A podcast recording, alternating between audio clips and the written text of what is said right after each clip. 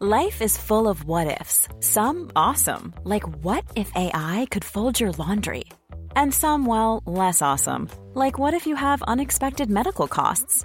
United Healthcare can help get you covered with Health Protector Guard fixed indemnity insurance plans. They supplement your primary plan to help you manage out of pocket costs. No deductibles, no enrollment periods, and especially no more what ifs. Visit uh1.com to find the Health Protector Guard plan for you.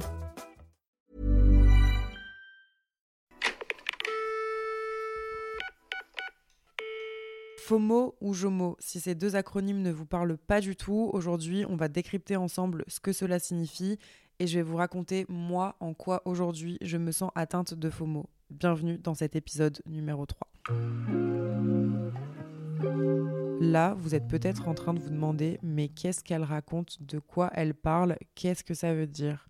Alors, le FOMO, oui, parce qu'on ne dit pas la FOMO. Je disais la FOMO jusqu'à faire euh, quelques petites recherches. C'est Fears of Missing Out en anglais, donc la peur de rater quelque chose. Voilà pour la traduction, c'est gratuit. Et le JOMO, c'est tout l'inverse, c'est-à-dire que c'est la joie de ne pas avoir quelque chose, avec aucun sentiment de culpabilité à refuser une soirée ou un événement ou une opportunité. Voilà, dans la définition pure et dure, c'est ce que ça veut dire. Je sais pas si vous vous sentez plus FOMO ou JOMO. Personnellement, sans aucun doute, quand j'ai découvert le FOMO, je me suis immédiatement reconnue là-dedans, dans tous ces critères, dans toutes ces caractéristiques. Vraiment, ça a mis un mot sur des troubles, entre guillemets, on va dire, que j'avais et que j'ai toujours. D'ailleurs, on en reparlera plus tard. Mais euh, c'est évident que je ne suis pas Jomo, même si je tends à l'être et j'espère le devenir. Pour le moment, c'est pas quelque chose qui fait partie de ma vie mais on s'améliore, on s'améliore. J'espère que vous n'allez pas trop vous perdre dans ces explications et dans ce podcast quand je vais dire euh, JOMO, FOMO euh, à chaque fois. Donc j'espère que vous avez vraiment bien compris la différence entre les deux. Mais en tout cas, aujourd'hui, je vais vraiment parler de mon expérience avec le FOMO de moi, de ma personne. Encore une fois, euh, c'est petit disclaimer, mais ça ne regarde que moi et ce n'est que mon avis. Mais voilà, Concernant mon expérience avec le FOMO, je dirais qu'il s'est développé énormément lorsque ma vie sociale a été plus active. En fait, euh, une fois que j'ai quitté mon mec, que j'ai été face à moi-même et qu'il y avait énormément d'opportunités qui s'offraient à moi, c'est vraiment à ce moment-là que mon envie de tout faire, d'être partout, d'être euh, tout le temps avec mes amis, d'être euh, tout le temps au bon endroit s'est développée. Et plus les réseaux sociaux aussi sont arrivés dans ma vie, plus le FOMO a pris de place parce que forcément, la peur de rater quelque chose, je pense que les réseaux y jouent beaucoup, dans le sens où, par exemple, euh, imaginez, vous êtes malade et en fait, il y a la meilleure soirée ce soir, tous vos potes y sont, il y aura même votre crush, il y aura, il y aura tout le monde. Vraiment, c'est la soirée ne pas rater. Mais vous êtes malade, vous êtes cloué au lit. Et là, vous voyez plein de stories sur les réseaux. Ils sont en train de s'éclater, machin.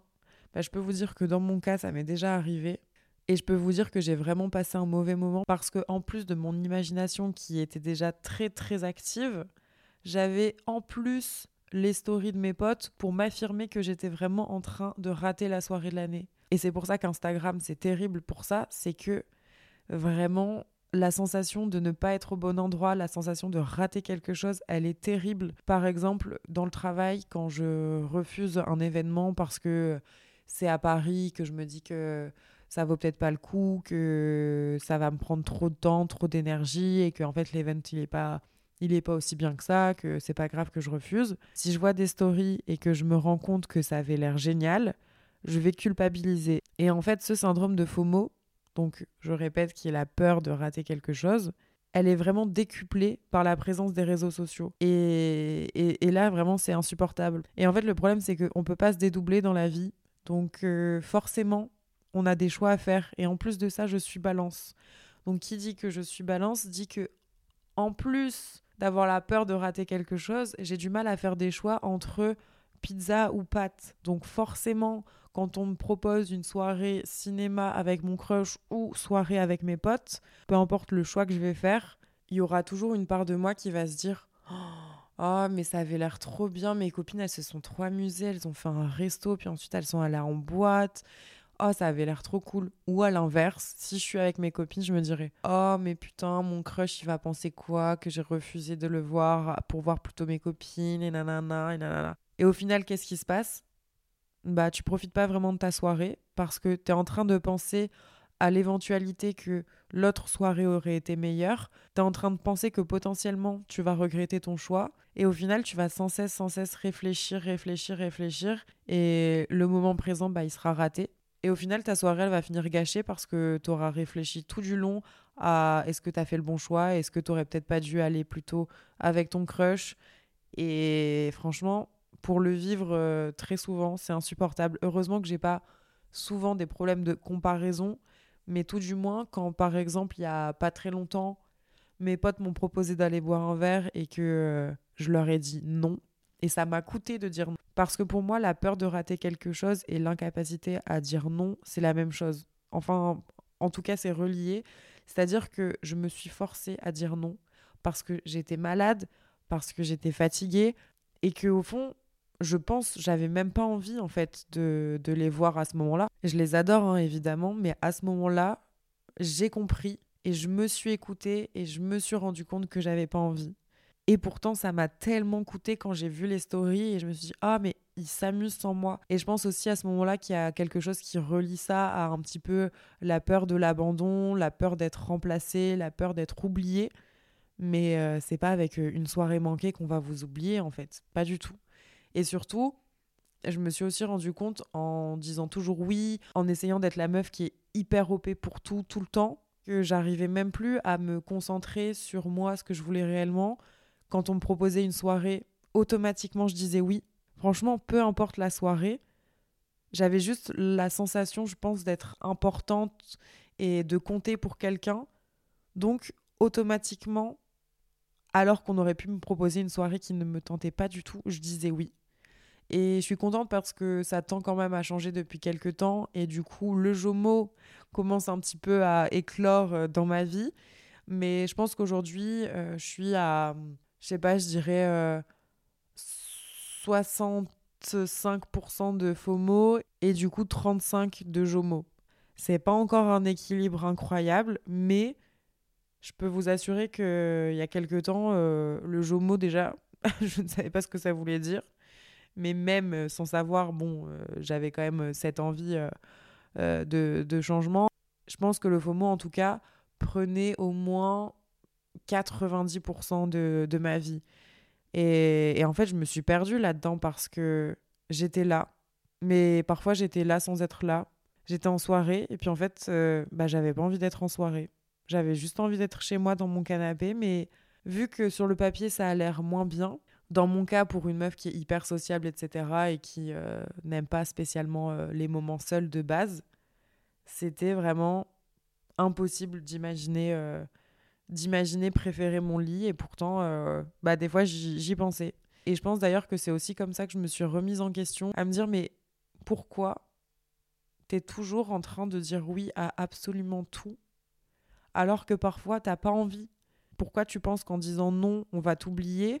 Pourquoi tu penses que en refusant cette OP, bah peut-être qu'on va plus vouloir travailler avec toi? Et je pense que c'est aussi rallié à un peu un manque de confiance en soi, euh, pour ma part en tout cas.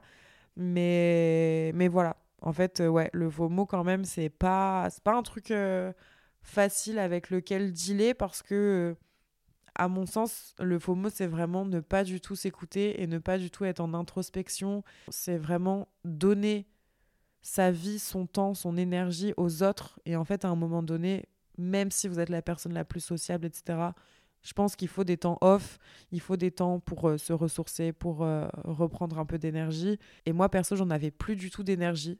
Alors ouais, mes stories Instagram, elles étaient remplies de soirées, ça avait l'air génial, mais en fait, ça me comblait pas plus que ça.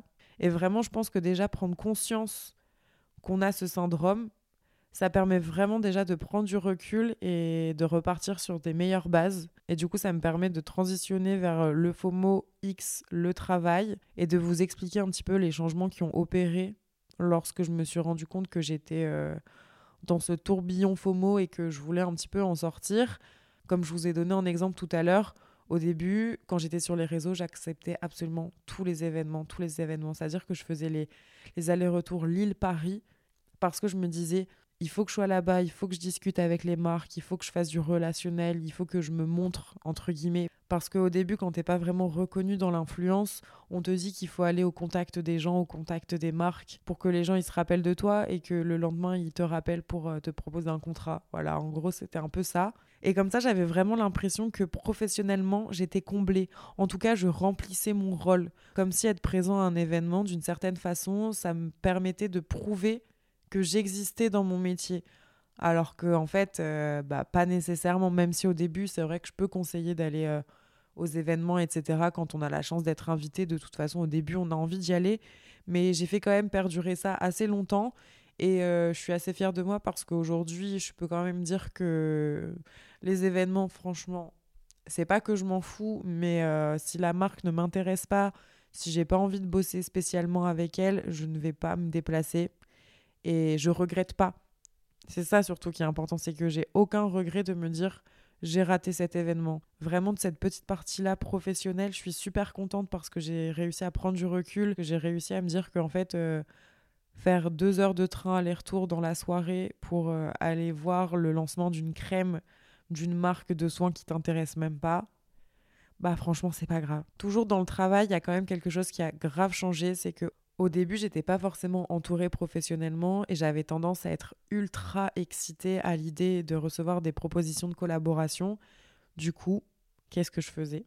Vu que je ne sais pas dire non et vu que j'avais peur de rater une opportunité, j'acceptais absolument tout et n'importe quoi. Évidemment, c'est pas ce qu'il faut faire, mais je pense que peu importe le travail, au début, quand on est dans un nouveau job, on a envie de bien faire et on a envie euh, de, donner son maximum et du coup on a tendance à dire oui oui oui plus que non non non donc euh, je me dis que ce soit dans l'influence ou dans un autre travail, c'est certainement la même chose. On me disait oui, bonjour, je suis telle marque, je voudrais vous offrir un rouge à lèvres contre une vidéo YouTube, un post Instagram, qu'est-ce que vous en pensez? Et moi j'étais là, ah oui, oui, oui. Donc voilà, je recevais euh, un rouge à lèvres, euh, je faisais 10 heures de montage, plus tournage, plus machin, pour un rouge à lèvres. Voilà, voilà, j'en étais à là parce que parce que je voulais pas dire non, parce que je me disais que oh, si je dis pas oui là, mais jamais ils vont me recontacter. Et en fait, euh, j'ai compris par expérience après que c'est faux et surtout il faut pas rabaisser sa qualité de travail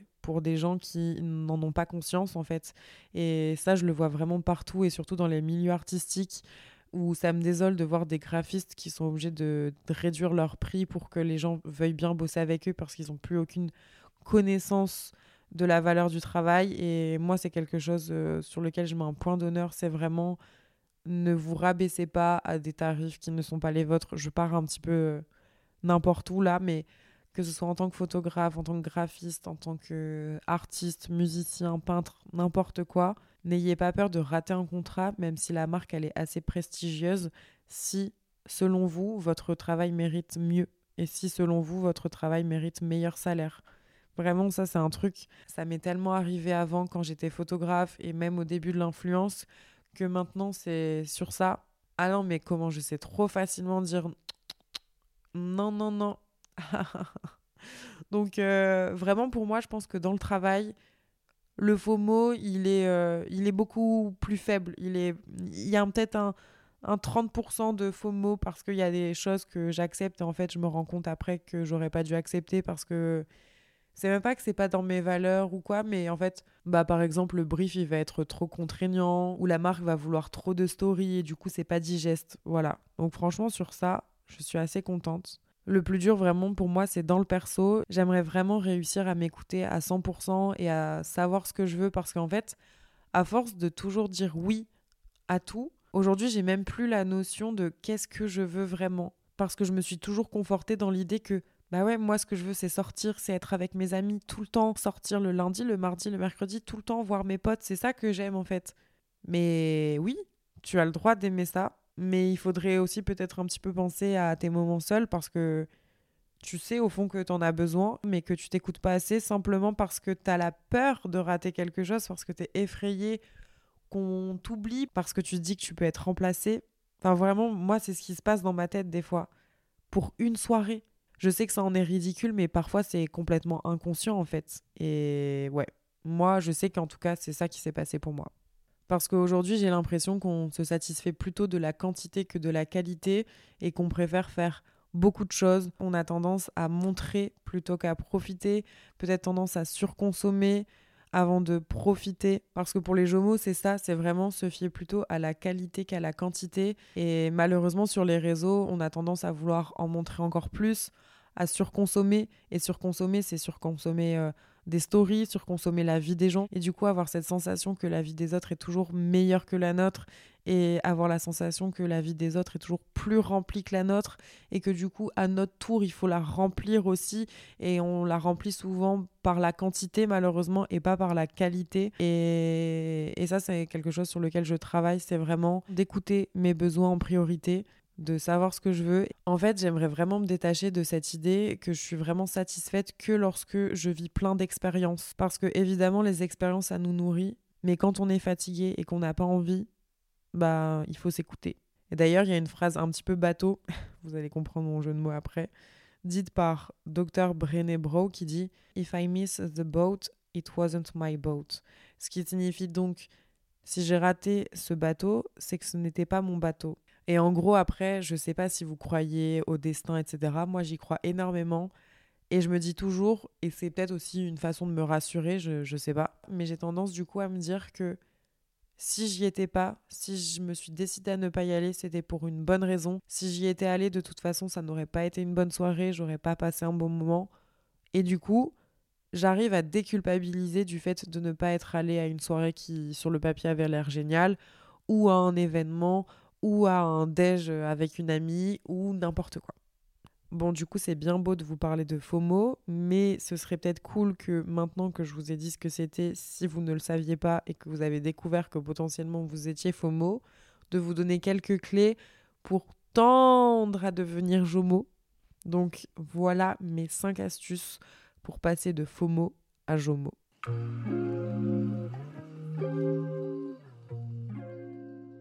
Mon premier conseil, et qui va peut-être vous paraître un petit peu bateau, ce serait de vous questionner à savoir si vous avez envie ou non d'aller à tel ou tel endroit, d'aller à tel ou tel rendez-vous, et surtout de vous laisser un temps de réflexion. C'est-à-dire que quand quelqu'un vous propose quelque chose, ne répondez pas forcément tout de suite. Réfléchissez plutôt au mood dans lequel vous êtes. Posez-vous les bonnes questions. Est-ce que j'ai envie de faire ça? Est-ce que je suis motivée? Est-ce que en allant là-bas ou est-ce que en acceptant ça, je vais en retirer du positif Voilà. C'est le premier conseil, le plus important selon moi. Deuxième conseil, apprendre à dire non. Si vous êtes clair dans vos priorités, si vous savez ce que vous voulez, ça sera plus facile pour vous de refuser des invitations ou des demandes ou des offres, etc. Parce que dire non, c'est aussi très souvent gagner du temps pour ses propres projets. Le troisième conseil, c'est de vous écouter. Est-ce que j'ai envie d'y aller? Est-ce que je suis pas trop fatiguée? Troisième conseil, écoutez vos besoins. Si vous sentez que vous êtes faible, que vous êtes fatigué, dites non, refusez l'invitation. Non merci, j'ai pas envie, je suis fatigué. Mais par contre, la semaine prochaine, si tu veux, je suis trop chaud pour qu'on aille boire un verre.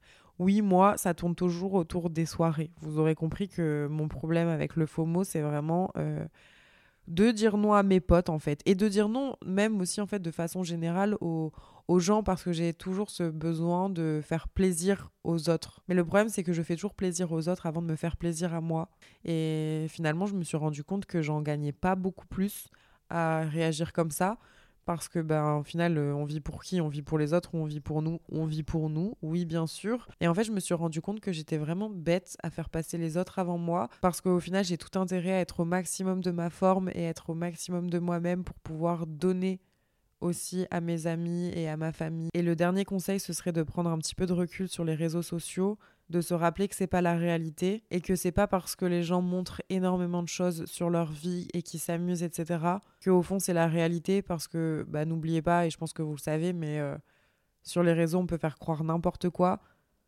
Donc vraiment, c'est pas parce qu'ils sont en train de s'éclater tous les soirs avec leurs potes qu'ils trouvent que leur vie est géniale et qu'ils se sentent pleinement heureux. Pas du tout.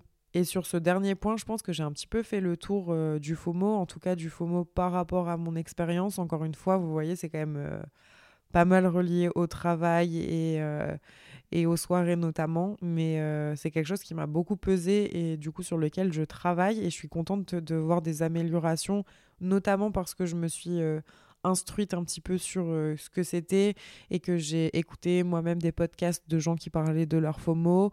Et, et voilà, je pense que aussi en, en ayant un petit peu d'informations sur le sujet, bah, on peut forcément davantage essayer de faire en sorte d'en sortir et vraiment ne culpabilisez pas si vous refusez quoi que ce soit parce que si vous refusez c'est que ce sera toujours pour votre intérêt et que généralement votre intérêt il vous connaît très très bien et il sait ce qui est bon pour vous donc faites-vous confiance écoutez-vous et je pense qu'il y aura beaucoup moins de faux mots sur cette terre et ce sera très très bien comme ça J'espère que vous avez aimé ce troisième épisode.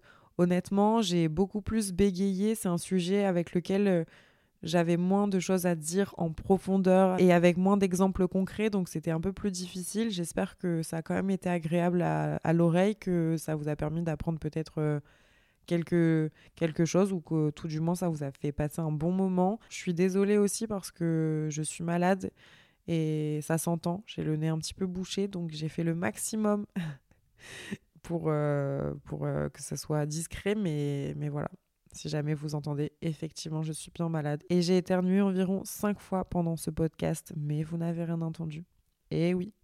Bon, sur ce, ça y est, il est 3 heures du matin. J'ai dit assez de bêtises. On se retrouve très bientôt pour un quatrième épisode de podcast. N'hésitez pas si ça vous a plu à me faire votre retour. Est-ce que vous êtes FOMO? Est-ce que vous êtes JOMO? Dites-moi tout ça sur Instagram et vous pouvez aussi me suivre selon la plateforme où vous êtes et laisser un petit commentaire et une petite note sur le podcast. Moi, ça m'aide beaucoup, ça me permet d'être mis en avant et ça me fait plaisir d'avoir vos retours tout simplement. Donc merci beaucoup encore pour ça. On se retrouve la semaine prochaine. Ciao